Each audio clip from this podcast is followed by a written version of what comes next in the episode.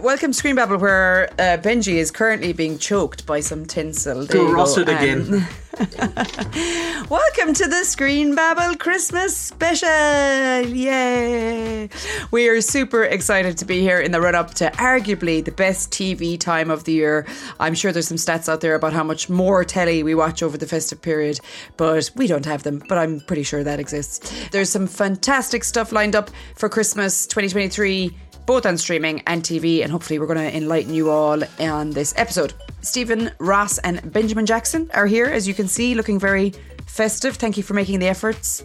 Effort? Efforts? Effort? Which we, we try. We try, don't we, Stephen? We do. We do indeed. They're here to keep you right on the road to T V enlightenment. Remember, you can also catch us on Shots, Freeview Channel two seventy-six, where you'll find lots of other great content. Okay, without further ado, Stephen, you're going to start us off this year with films. This year, this year, this yeah, that's good, isn't it? This year, because we do this every year. It's felt it's it's felt like a year, hasn't it? Since the start of the podcast. Over to you. Right, what a what a stellar intro. Yeah, I am going to kick us off with a selection of Christmas films coming out this month ahead of the big day. So. Mm-hmm. The first one that I want to spotlight is The Heist Before Christmas, which is coming to Sky Max at a date to be confirmed. But I have, mm. uh, got, I did get a preview of it, so I, I can recommend. It's a weirdly big cast for a film that is only going to come out on Sky, and I don't think a lot of people are going to see. It's got okay. Timothy Spall as Santa and James Nesbitt as a bank robber who's dressed as Santa. And essentially, mm. the plot surrounds a young boy from a very poor um, single-parent household. He witnesses uh, James Nesbitt rob a bank whilst dressed as Santa and then escape okay. into the woods, where he then finds Timothy Spall as actual Santa and confuses the two, hopes to help Santa in order to gain a cut of the loot that he's robbed from the bank, because he wants to buy his younger brother a bike because his mum's very poor and they're not going to have a great Christmas. So it's that typical, you know, basic confusion that is the crux of the film, the mix-up between the two Santas. Mm-hmm. It's weirdly less funny. Like, it's not, that's not a criticism. It's just not designed as a comedy. It's, you kind of expect a film like this and set at Christmas to be very funny, or at least like, you know, like the t- nativity films with all these like cheesy laughs, but it's actually just very like social realist, gritty. Mum's very poor. He's buying a dog bone to cook dinner with. Really hard up. Christmas is going to be grim this year. James Nesbitt's just playing the bank robber dressed as Santa is just, you know, a typical bank robber. Mm. Timothy Spall's Santa has his own issues going on. It's more of a drama than a, than a comedy, which is a bit strange. And it's quite heavy in places because of just the grueling poverty of, of the, the main family involved. And you have the woman trying to hold down a, a job at a supermarket with her boss, who is a real piece of work. But because it is a Christmas film, it does all sort of come good at the end. It's something a bit different. I think it probably would have benefited more from being a comedy, a straight comedy, rather than a cost of living drama. I don't know how many people want to watch that this year, you know, be reminded of the reality of it, but it's out there and it is something a little bit different. And then another Christmas film, an alternative Christmas film very much, is It's a Wonderful Knife, which mm-hmm. is, as it sounds, inspired by It's a Wonderful Life, which mm-hmm. is one of my favourite Christmas films of all time. Mm. It's the purist's favourite Christmas film. It's the gentleman's Loads of people. Christmas loads, loads of people. Yeah, yeah, yeah. Yeah. It's, um, yeah, for the connoisseur. Um, but this is about a person who saves a small town from a psychotic killer, but then realizes after the fact that her life isn't all that wonderful and she wishes she'd never been born, and then finds oh. herself in a parallel universe where without her things could be much, much worse because of the psychotic killer, et cetera. So it's inspired by the Jimmy Stewart film, obviously. I've not seen this one. I can't imagine it's as good as the Jimmy Stewart film, but for people who were... Uh, a modern classic already. Oh, I don't know. I do not know. I don't know if I agree with that, Steve. Horror, horror fans, I suspect Benji might fall into this camp, who just, they can't miss a festive season without injecting a bit of horror into it, might want to catch this. I imagine it'll be quite funny as well. No, I mean, like The Mean One. That already, it sounds like I've got a double bill with It's a Wonderful Knife, followed by The Mean One, which was that Grinch-based horror movie, wasn't it? Yeah, but you know what? It's a Wonderful Knife, followed by It's a Wonderful Life, or vice versa. It might be a good double bill as well. Oh, like the Christmas Barbenheimer. Mm. It's a Wonderful Knife is on Shudder, which you might not have heard of. I hadn't until recently. It's a horror streaming service, which is four ninety-nine a month. So mm. they're currently offering a seven-day free trial as well. But if you're not too sure about It's a Wonderful Knife, they've got a lot of dross on there, but as well some big films like Suspiria, The Wicker Man, the original, not Nick Cage, Wrong Turn, oh. et cetera. They've got a fair amount of films. So if you are a big horror fan, this is maybe an opportunity to get a free trial for Shudder. It might be the perfect cool. excuse. And then finally, again, back to more classical Christmas vibes, we have Wonka, the Charlie and the Chocolate Yay. Factory oh, uh, whoop, prequel, which yeah, which comes to cinemas on December the eighth. So this is obviously based on the character from Roald Dahl's Charlie and the Chocolate Factory. Mm-hmm. It tells the story of how the world's greatest confectionery king came to be and how he got his Oompa Loompa slave army to run the chocolate factory for him. And it's coming to cinemas on the eighth of December. And of course, it stars Timothy Chalamet, better known for being Kylie Jenner's boyfriend, as uh, the titular Wonka. Ooh, I can't that's imagine bitchy. That's he'll bitchy, live Stephen. Up. Yeah, I know. Uh, I can't imagine he'll live up to the Gene Wilder interpretation, but absolutely I do quite not. Like Ooh. Timothy. He, yeah. he's, he's been great in some of his, his roles. You'll know him from um, Dune, of course, mm-hmm. and Call Me By Your Name.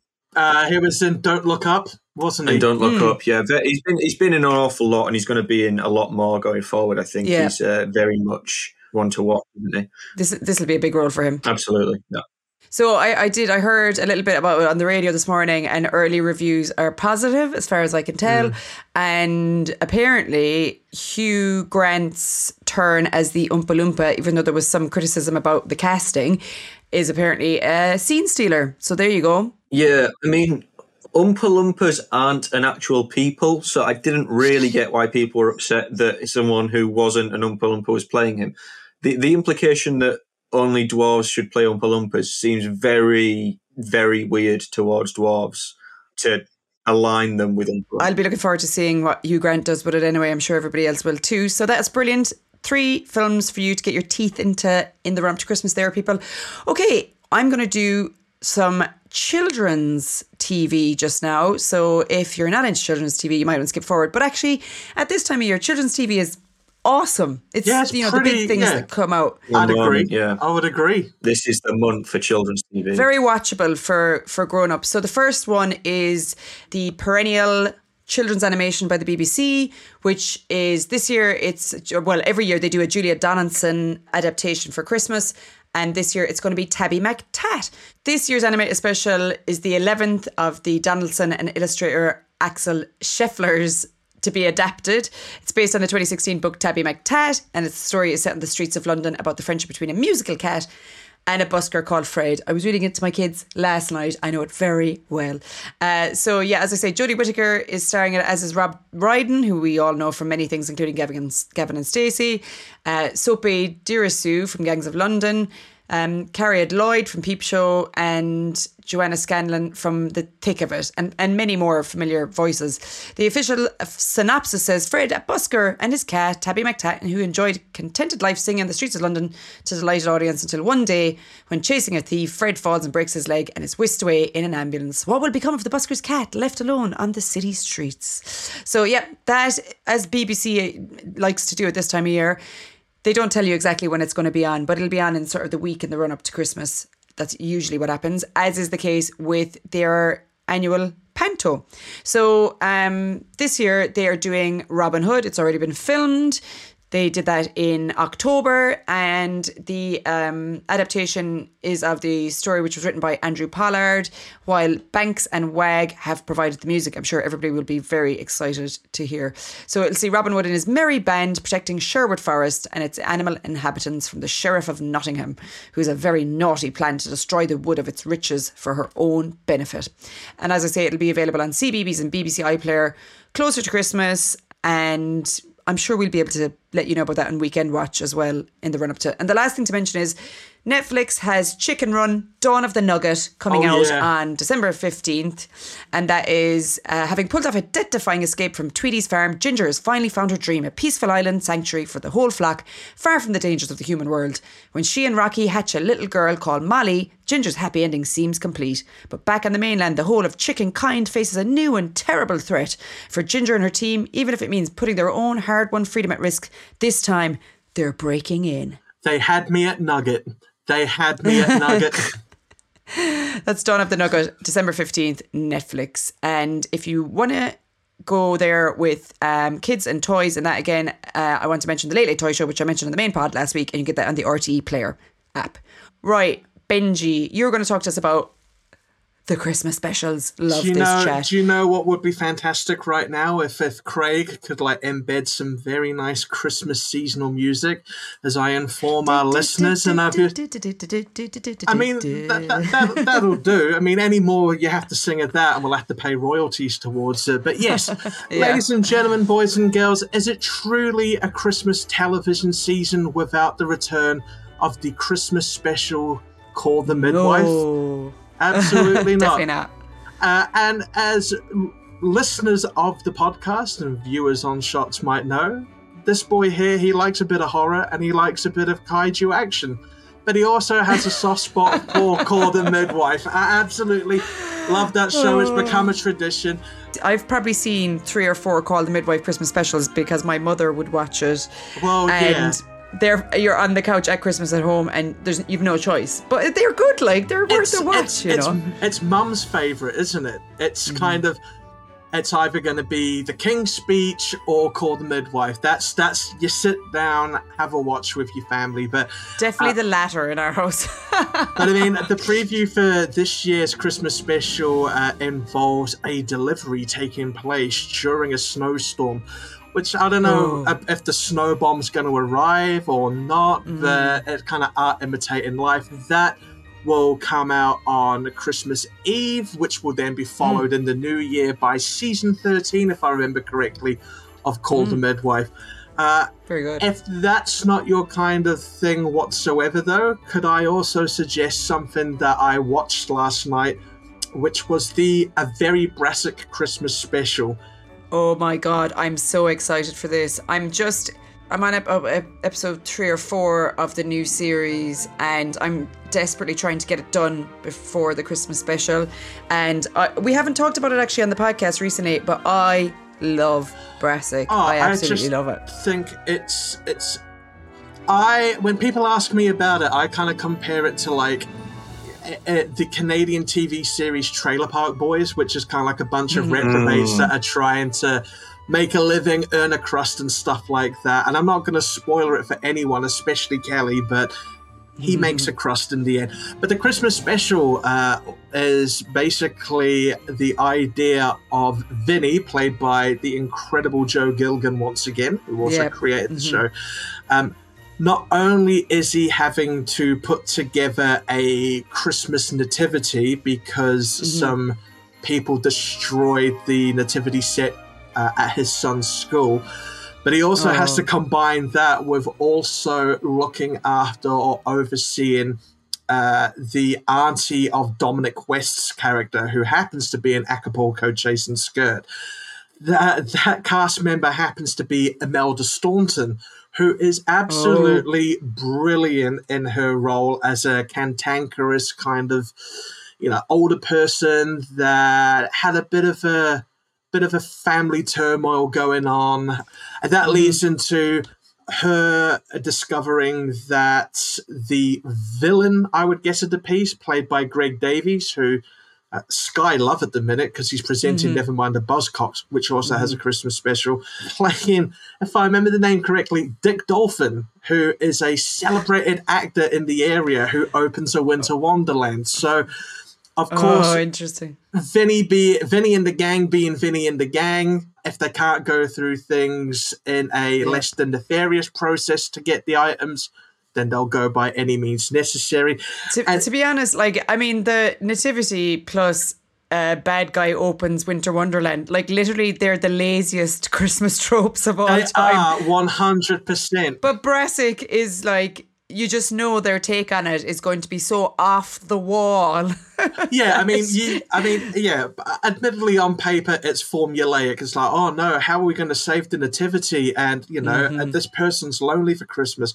Will, will they reconcile with their family? But you don't go into Brassic to, to see postmodern kind of work, do you? You go into Brassic because mm, no. the dialogue is incredible, even the little when someone chimes in in the background. So that is yeah. coming to... Yeah, it's the ad-libbing in the back. It's the kind of ah. m- murmuring and the... I don't know how they do it. I don't know how they write it, but it's so well done. Like, it's just... Obviously, they write a good bit of it, but there's something else going on there that... I, I don't know if they film it lots of times or only once or whatever. Part of me wonders if it's kind of improv yeah. at times as well. I think I think it is a little bit, yeah. Because it's got the same it comes across kind of, as very natural. It's got the same little um, dialogue nuances that you get from This Is England, which was another series and film that Joe Gilgun was involved in. So maybe his writing was informed by, was it Shane Meadows mm-hmm. that did that series? But, yeah, yeah. But, yeah. But that's coming to Sky Showcase. I can't keep up mm-hmm. with the name changes anymore, the channels. December twenty-first, mm-hmm. and it will be available on demand. And I know that you are looking forward to this one in particular, Stephen. Doctor Who, the annual Christmas special. I think we're on the eleventh Christmas special now, Stephen. Is that correct? Sounds about right. Uh, we'll make it up as we go along. I'll say it's the eleventh. It's going to be the debut of the brand new Doctor Who, I would imagine. Normally, they transform over the Christmas period anyway, from mm. like Capaldi to Whittaker and uh, Smith to Tennant, uh, bits and pieces like that. So we not only get introduced to the new Doctor, we also get introduced to the new companion. It's the sixtieth anniversary of Doctor Who anyway. Uh, if you're regular readers on National World, you know that Stephen is all over that stuff as well. And much like Call the Midwife, is it really Christmas on the B B C without that Doctor Who mm, special? Agree. You got to have it. So, you know, Christmas Eve, you're back-to-backs, ladies and gentlemen. Call the Midwife, Doctor Who Christmas special. But if you want a little bit of levity in between that or just before that, a very Brassic Christmas is where you need to be. But I imagine Brassic, as usual, is definitely post-watershed. So, um, yeah, watch out for that. Like a bear does his business in the woods, of course, you know. It's definitely, definitely post-watershed. Well, if that's Christmas Eve, then Christmas Day is over to me for the soaps, ladies and gentlemen. So I'm going to do this quite quickly because I know not everybody's into the soaps. But coming up on Caro, the big focus is going to be around Peter Barlow's exit from the soap, which I'm sure is no secret by now. He's been around for quite a long time. So that's going to be quite poignant. And I think there's a sort of a episode long, just two-hander with him and Carla and sort of revisiting all their key moments. So that might be good in the sense that there's probably going to be lots of flashbacks. So it'll be a nice little nostalgia buzz episode. But I thought maybe that's a bit sedate for a Christmas special. But anyway, there you go. Not, not a Christmas special, but you know the way like Christmas special storylines at Christmas. The other thing in, two things worth mentioning in Caro as well are ongoing deterioration of Paul, who is M N D. Bernie's got herself into trouble. His mother... probably going to end up in prison for Christmas, probably Paul's last Christmas, very sad, all of that going on. And then the return of, and this is a spoiler, Lucy Fallon, also known as Bethany Platt. Oh. She's coming back after being away for five years and she had a little tryst with Daniel Barlow in the past, and this is potentially going to be revisited, which is interesting because obviously Daisy's been having a bit of an affair with Ryan. So there's all that going on in terms of romantic drama. EastEnders is probably the soap that has done the biggest job in terms of trailing its Christmas storylines. They put out their first trailer for Christmas in February this year, people. I mean, come on, like they're making an absolute job of this. So that trailer showed us the six female characters that are going to be involved in the storyline: Sharon, Kathy, Stacey, Linda and Suki. And they were standing over a mysterious dead body at the Queen Vic. Uh, Stacey's blood in her hands, Denise holding a smash bottle. Ladies are looking on as shocked bride Sharon bends down to hold the man's wrist and confirms he's dead. So basically EastEnders is going to be, we don't know who the man is. So this is, and they're all, they've all had different run-ins with different men this year. But it's Larry Lamb.